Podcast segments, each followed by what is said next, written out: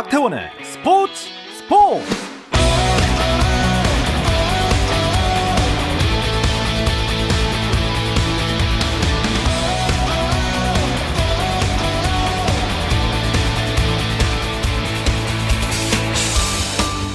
스포츠가 있는 저녁 어떠신가요? 아나운서 박태원입니다.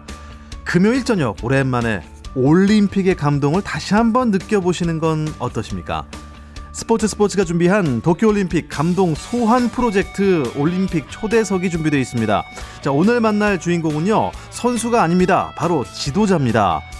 태국 태권도 첫 올림픽 금메달로 한국인 지도자의 힘을 전 세계에 알린 태국 태권도 대표팀의 최영석 감독을 만나봅니다.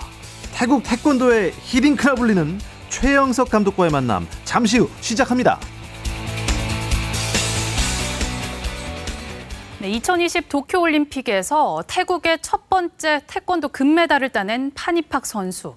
태국의 국민적 영웅으로 떠올랐는데요.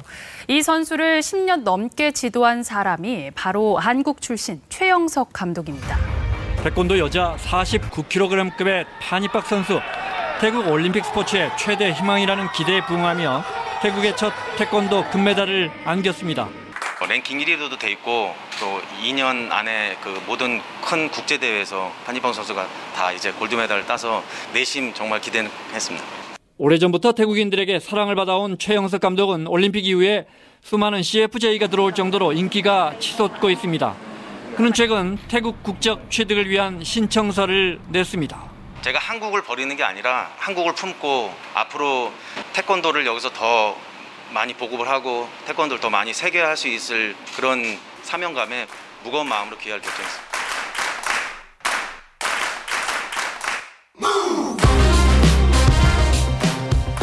네, 스포츠 스포츠가 준비한 도쿄올림픽 감동 소환 프로젝트 올림픽 초대석 조금 전에 들으신 그 뉴스의 주인공을 만나봅니다.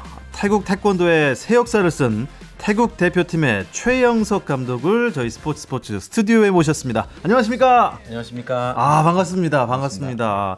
야 역시 이제 뭐 우리나라 발, 금빛 발차기가 이제 지도자로서 세계 만방에 또 뻗어나가고 있습니다.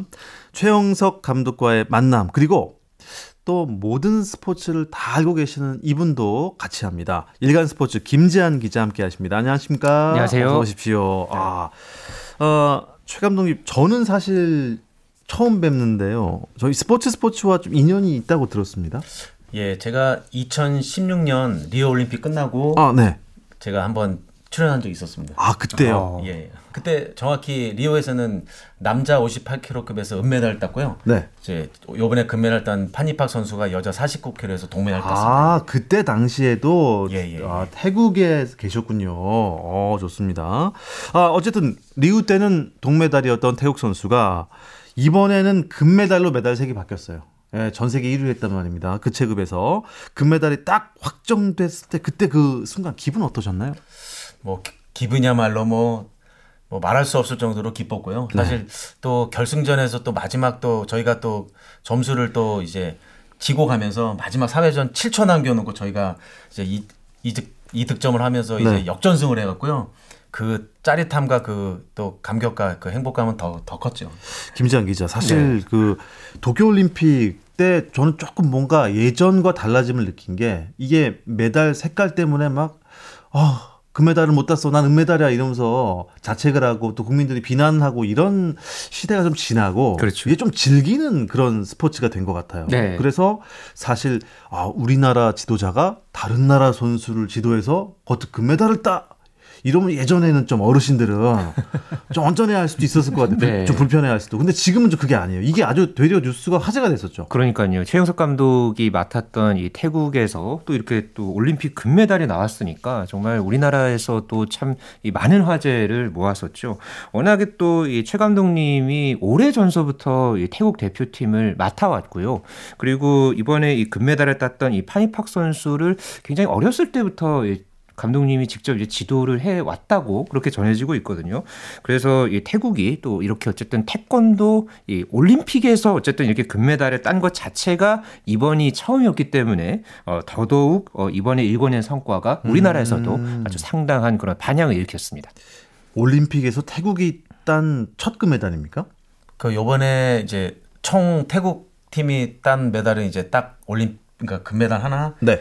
동메달 하나인데 이제 태권도에서 금메달을 딴 거고요. 아. 그리고 여자 복싱에서 이제 동메달 땄는데 아. 요번에 전체급에서 이제 금메달 하나 나온 거고요. 그렇군요. 태권도 역사에서는 첫 금메달. 태권도 네. 역사상 예, 예. 태국의 태권도 역사상 첫 금메달 그 파니팍 선수 그러니까 주니어 때부터 감독님이 지도하셨다고 김지한 기자가 아까 얘기를 잠깐 드렸는데 네. 어떻습니까? 딱 봤을 때 지도자는 딱 이렇게 서 있는 것만 봐도 이 친구가 고수인지 아닌지 딱 알 수 있다면서요. 어, 어땠어요? 처음에. 사실 올림픽 금메달까지는 제가 아. 거기까지는 생각을 못 했었고요. 네. 그래도 또 신체 조건이 워낙 좋았고 음. 또 유연성이랑 이런 가득 가- 가냘픈데도 유연성과 이제 파워를 좀 겸비해서 어.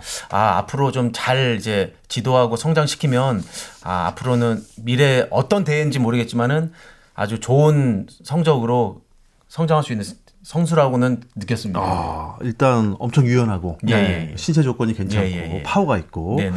어, 가능성이 충분히 보였었던 그 파니팍 선수를 어떻게 보면은 이제 아, 이 아주 아기 때부터 이렇게 네. 키워서 그렇죠. 이 금메달 리스트까지 만드신 거예요. 네. 근데 어뭐 말씀드렸다시피 태국 태권도의 금메달은 처음이었지만 네. 그래도 올림픽 때마다 계속 메달은 있었다면서요. 그러니까요. 2004년 아테네 올림픽서부터 태국이 올림픽 태권도 종목에서 꾸준하게 메달을 따왔고요. 그 전까지 어, 태국이 이제 태권도 올림 올림픽 태권도에서 은메달 2개, 동메달 3개를 따냈습니다. 어, 그 이제 쾌거에 최영석 감독님이 쭉 해왔었고요. 워낙에 뭐 이런 올림픽뿐만 아니라 각종 대회에서 태국 이 이제 태권도 종목에서 좋은 모습을 보여왔다 보니까 어, 감독님은 이제 본인은 이제 말씀 못 하시겠지만은 굉장히 많은 상을 받으셨습니다. 아, 그래요? 어, 가장 대표적으로는 태국 왕실로부터 훈장도 받은 것으로 네, 그렇게 알려져 있고요.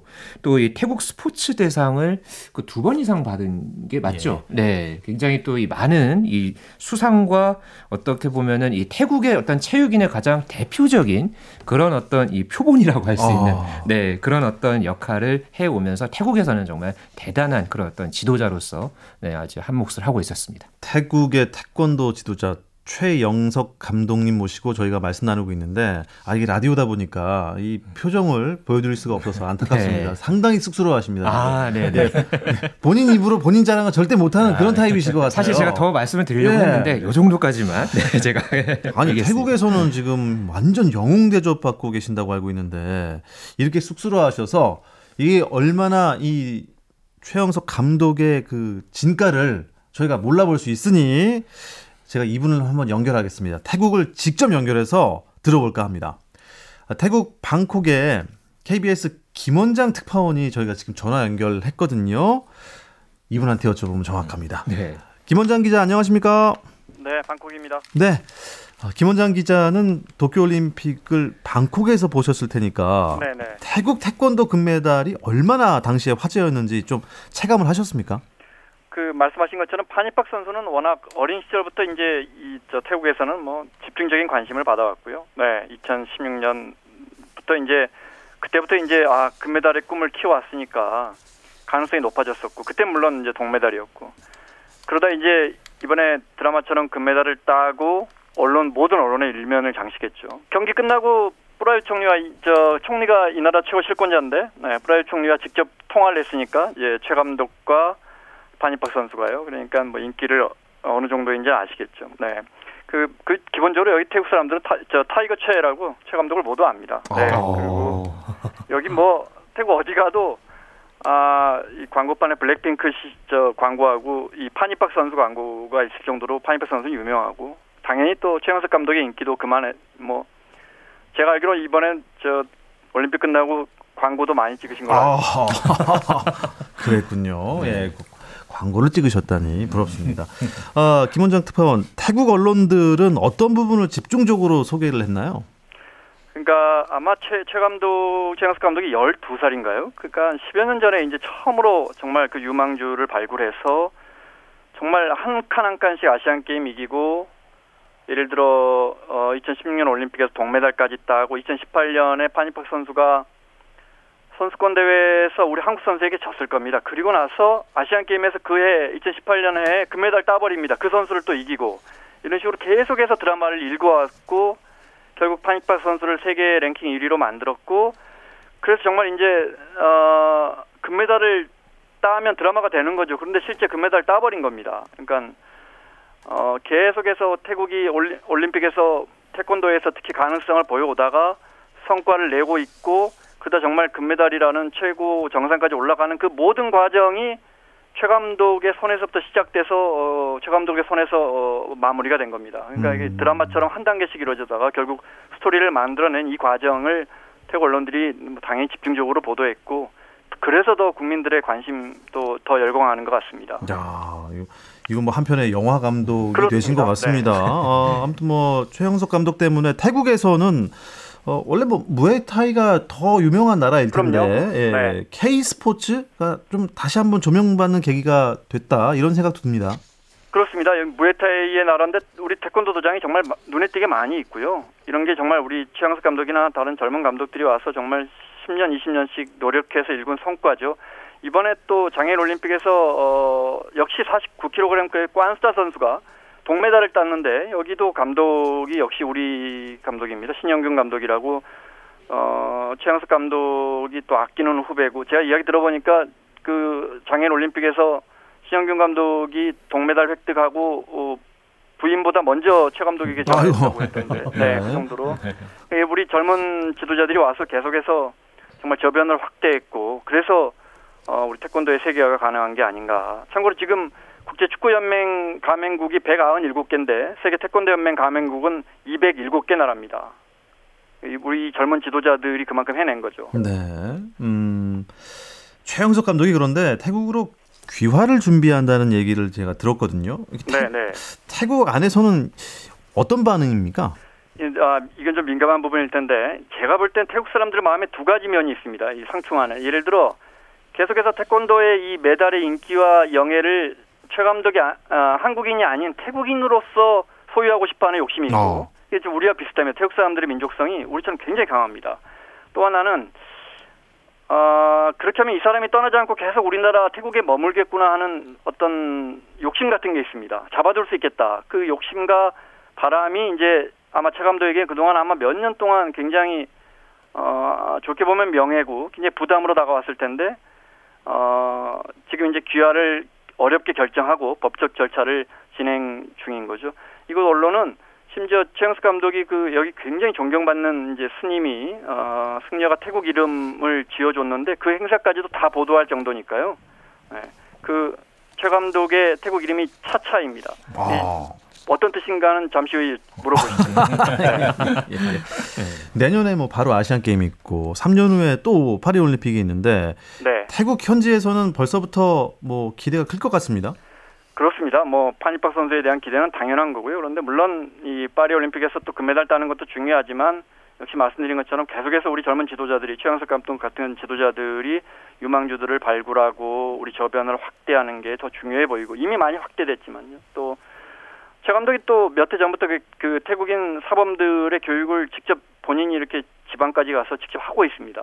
그러니까 아, 지도자가 좋아야 이 태권도가 발전한다는 생각으로 계속 해나가고 있는데 게- 계속해서 저변을 확대해 나가면 더 좋은 선수들이 발굴될 것이고 그러면 뭐 다음 파리 올림픽뿐만 아니고 계속해서 좋은 소식이 있을 것 같습니다. 네. 아, 오늘 연결해 주셔서 정말 고맙습니다. 네, 방콕이었습니다. 네. 태국 방콕의 김원장 KBS 특파원을 통해서 최영석 감독 그리고 태국에서의 태권도에 대한 관심과 열풍에 대해서 들어봤습니다. 감동의 순간을 즐기는 시간 스포츠 스포츠 박태원 아나운서와 함께합니다.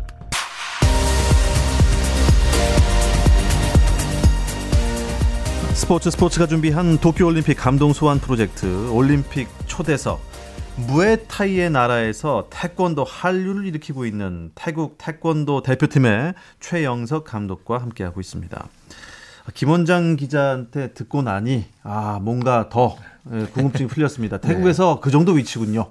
저희가 지금 옆에서 이렇게 동등하게 방송하면 안 됩니다. 네. 왕족이십니다 거의. 네. 뒤에 뭔가 왕관이 있어야 할 것 같은 네, 그런 아, 느낌입니다. 그렇습니다. 아, 어, 태국 장애인 태권도 대표팀 감독도 신영균 감독이라고요 한국 예, 사람. 예, 맞습니다. 그 사실 이번에 처음 이제 장애인 올림픽이 이제 태권도 종목이 생기면서요. 아 사실 그렇게 크게는 기대를 안 했는데 음, 아 저희가 먼저 이제 올림픽에서 이제 판니박 선수 금메달을 따고 그 다음에 장애인 올림픽에서 또 이제 신영균이라는 한국 지도자가 또 처음 이제 동메달을 따면서 이제 태국에서는 진짜 이 태권도의 어떤 이 파워와 이 열, 열풍이 어마어마했습니다. 근데 사실 장애인 그 협회장 같은 경우는 좀 저희 이제 국가대표 팀보다는 많이 지원도 없고 그렇죠. 예, 그렇습니다. 감독은 정말 많이 그 선수가 전혀 태권도를 모르는 선수입니다. 아. 2, 3년 전에 지방에 다니면서 이제 좀 장애가 있는 그런 친구들을 다섯 여섯 명을 모아서 그런 친구들 묵묵히 이제 훈련을 시켜서 이렇게 올림픽이라는 무대에서 동메달이라는 예. 일궈내서 저는 정말 더 값지고도 자랑스럽게 생각합니다. 정말. 일단 뭐 먼저 가서 경험하셨으니까 후배한테 또 해줄 얘기도 많으셨을 것 같아요. 예, 예.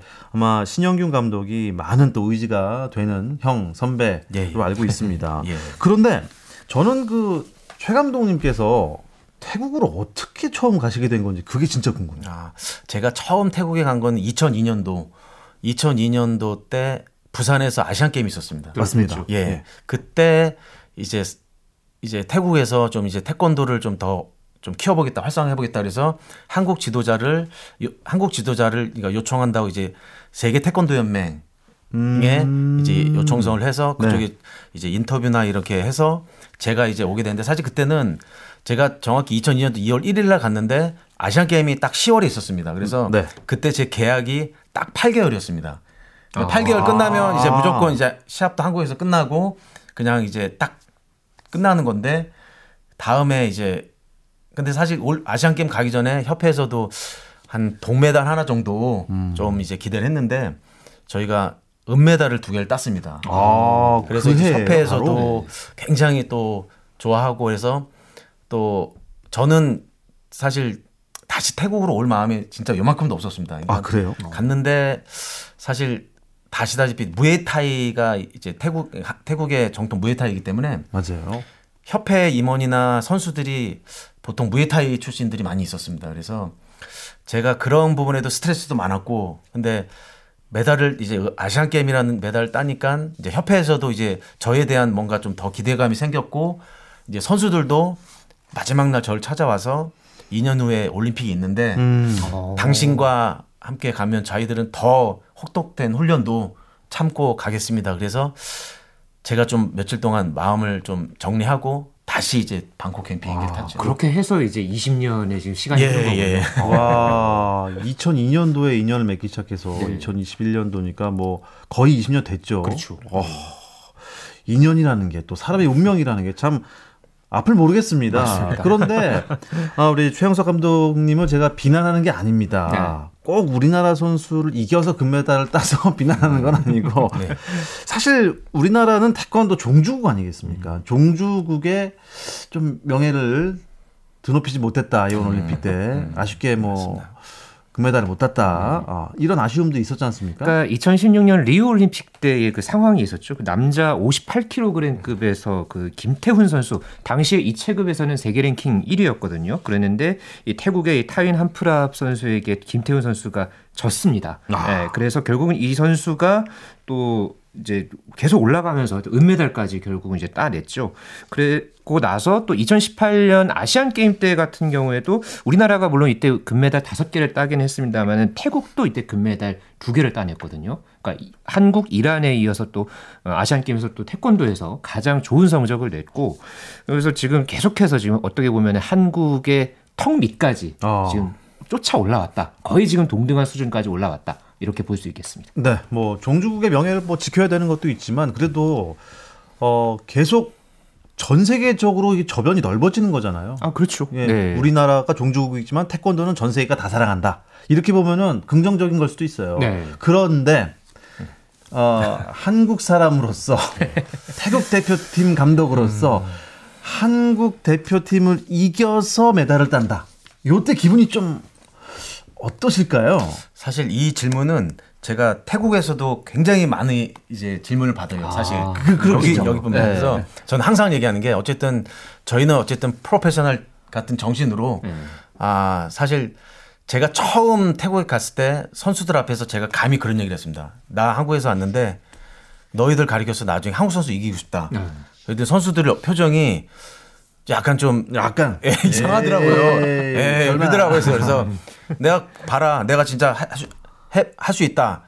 우리 하자. 그게 그 의미는 뭐냐면 태권도가 이제 태- 한국이 종주국이고 또 가장 전 세계에서 가장 잘하고 그리고 모든 전 세계에 있는 선수들이 한국 선수를 가장 이기고 싶어 하고 음. 그렇기 때문에 저도 뭐 안 될 것 같았지만은 처음에 매- 말했던 그게 그거고 사실 아, 한국 선수들 만날 때는 더 많은 준비를 합니다. 사실 저희 제가 가리킨 제자가 한국 선수를 더 이길 수 있게끔 어. 더 다른 나라 선수들과 만날 때보다는 제가 더 많이 연구도 하고 준비도 하는 것 같고 근데 가끔씩 이제 한국 선수인데 그쪽에 감독분이 제 학교 선배든지 친구든지 뭐또 그 선수가 그 전에 저한테 배웠던 선수일 때도 있고 아, 그럴. 때는 마음이 굉장히 좀 복잡하고 하지만은 그 순간만큼은 이제 꼭 승리를 이루기, 이루기 위해서는 최대한을 다해서 음. 노력합니다. 네. 일단 뭐 프로페셔널이니까 그렇죠. 예, 위치가 이거는 무슨 뭐 전쟁이 아니잖아요. 그렇죠. 예. 네. 하지만 스포츠 팀 대표로서 나왔기 때문에 대표 감독으로서 나왔기 때문에 최선을 다하셨다. 그래도 지는 입장에선 좀 섭섭하긴 합니다. 조금. 어, 김원장 기자 인터뷰 중에 나온 얘기가 있었습니다. 귀화에 대한 이야기가 있었는데 어, 선택이 쉽지는 않으셨을 것 같아요. 그 귀화 문제는 사실 이번에 올림픽 금메달 따고 와서 이슈가 된 게 아니고요. 사실 한, 한 거의 한 10년 가까이 그런 음. 이제 매체에서 이런 얘기를 다룬 게 이유가 있었습니다. 그러니까 사실 지금 역대 태국에서 올림픽에 메달 딴 종목이 딱 세 종목입니다. 복싱, 역도, 태권도입니다. 아, 근데 복싱은 이제 큐바 감독이어서 올림픽 딱 금메달 따니까 큐바에서 다 송환하고 아. 역도도 태국 선수가 결승에 2008년도 때 금메달 따니 조금 있다가 이제 그 감독도 이제 중국 감독이 되고 그러니까 국민적 입장에서는 아 이 최영석이란 감독도 언젠가는 이제 금메달 따거든 좋은 성적 되면 한국으로 가는 게 아닌가. 근데 제가 누누이 제가 태국 언론에 인터뷰하면서 말하는 게 한국은 그런 문화가 아니고 더 최영석이라는 사람이 태국을 여기서 더 태국 태권도에 더 보급을 하고 태국 선수들을 대 메달 만들었을 때 더 많은 칭찬과 격려를 해주신다. 그러니까 그런 걱정 안 한다. 근데 그 이게 또 이슈가 계속 계속 돼서 했는데 제가 20년 살아보니 네.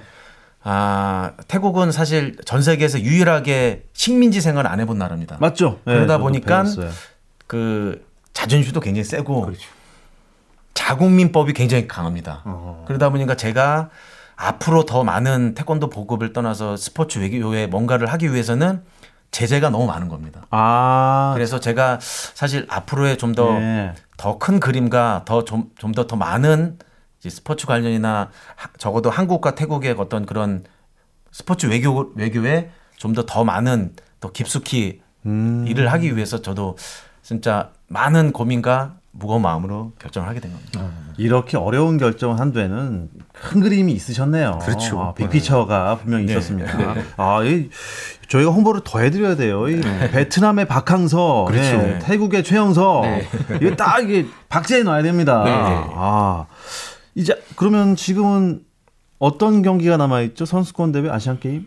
사실 올해는 코로나로 올해 대회가 내년으로 다 이제 연기가 돼갔고요. 예. 사실 내년에는 올림픽 빼고는 가장 큰 메이저 대회가 다 있습니다. 그러니까 저희는 이제 동남아시아이기 때문에 또 10개국이 하는 동남아시안 게임이 있습니다. SEA 게임이라고 그게 또 그쪽에서는 굉장히 또 이제 자존심이 걸리는 어, 기회고 그렇죠. 네. 동남아시안 게임 있고 또 아시아 선수권 대회도 있고 또 아시안 게임 또 유니버시아드 게임 세계 선수권 대회 그러니까 올림픽 빼고는 가장 큰 메이저 대회는 내일 내년에 다 이- 있는 것 같습니다. 어, 그렇구나. 예. 그, 그 정도의 많은 대회를 하면은 그러니까 목표도 분명히 있을 것 같은데요. 아시안 게임 내년에 좀 어느 정도의 메달을 좀 기대하고 있는지도 궁금합니다. 사실 지도자로서 가장 어렵고 힘든 부분은 그 전보다는 더 많은 결과를 내길 원합니다. 그 정부에서. 아, 그렇겠죠. 예를 들어서. 아, 이번에 금메달 하나 땄는데 두 개 땄는데 다음부터는 다음에는 더 그러니까 그런 좀 중압감은 있지만은 네.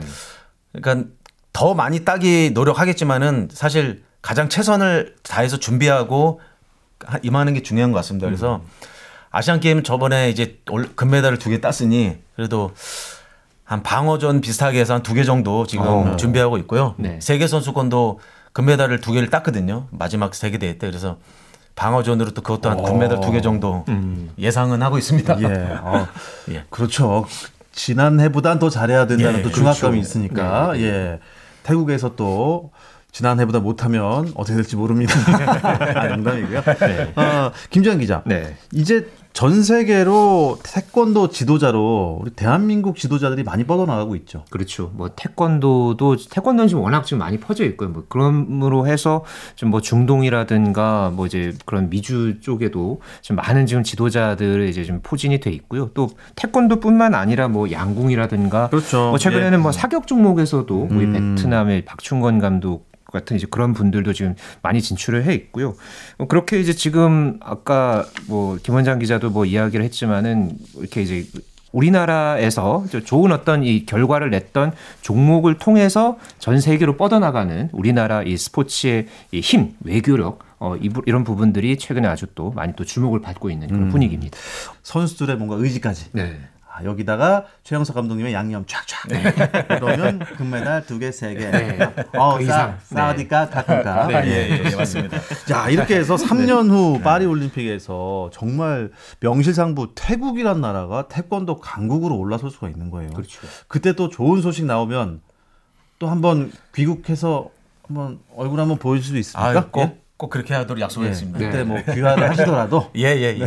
스포츠 스포츠가 준비한 도쿄올림픽 감동 소환 프로젝트 올림픽 초대석 태국 태권도의 히딩크 최영석 감독편은 여기서 마무리하도록 하겠습니다. 감독님 정말 나와주셔서 고맙습니다. 예, 감사합니다. 자 그리고 함께해 주신 일간 스포츠의 김재한 기자 감사합니다. 네, 감사합니다.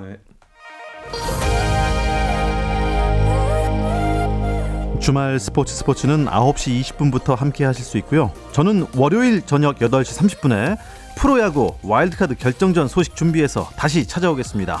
박태원의 스포츠 스포츠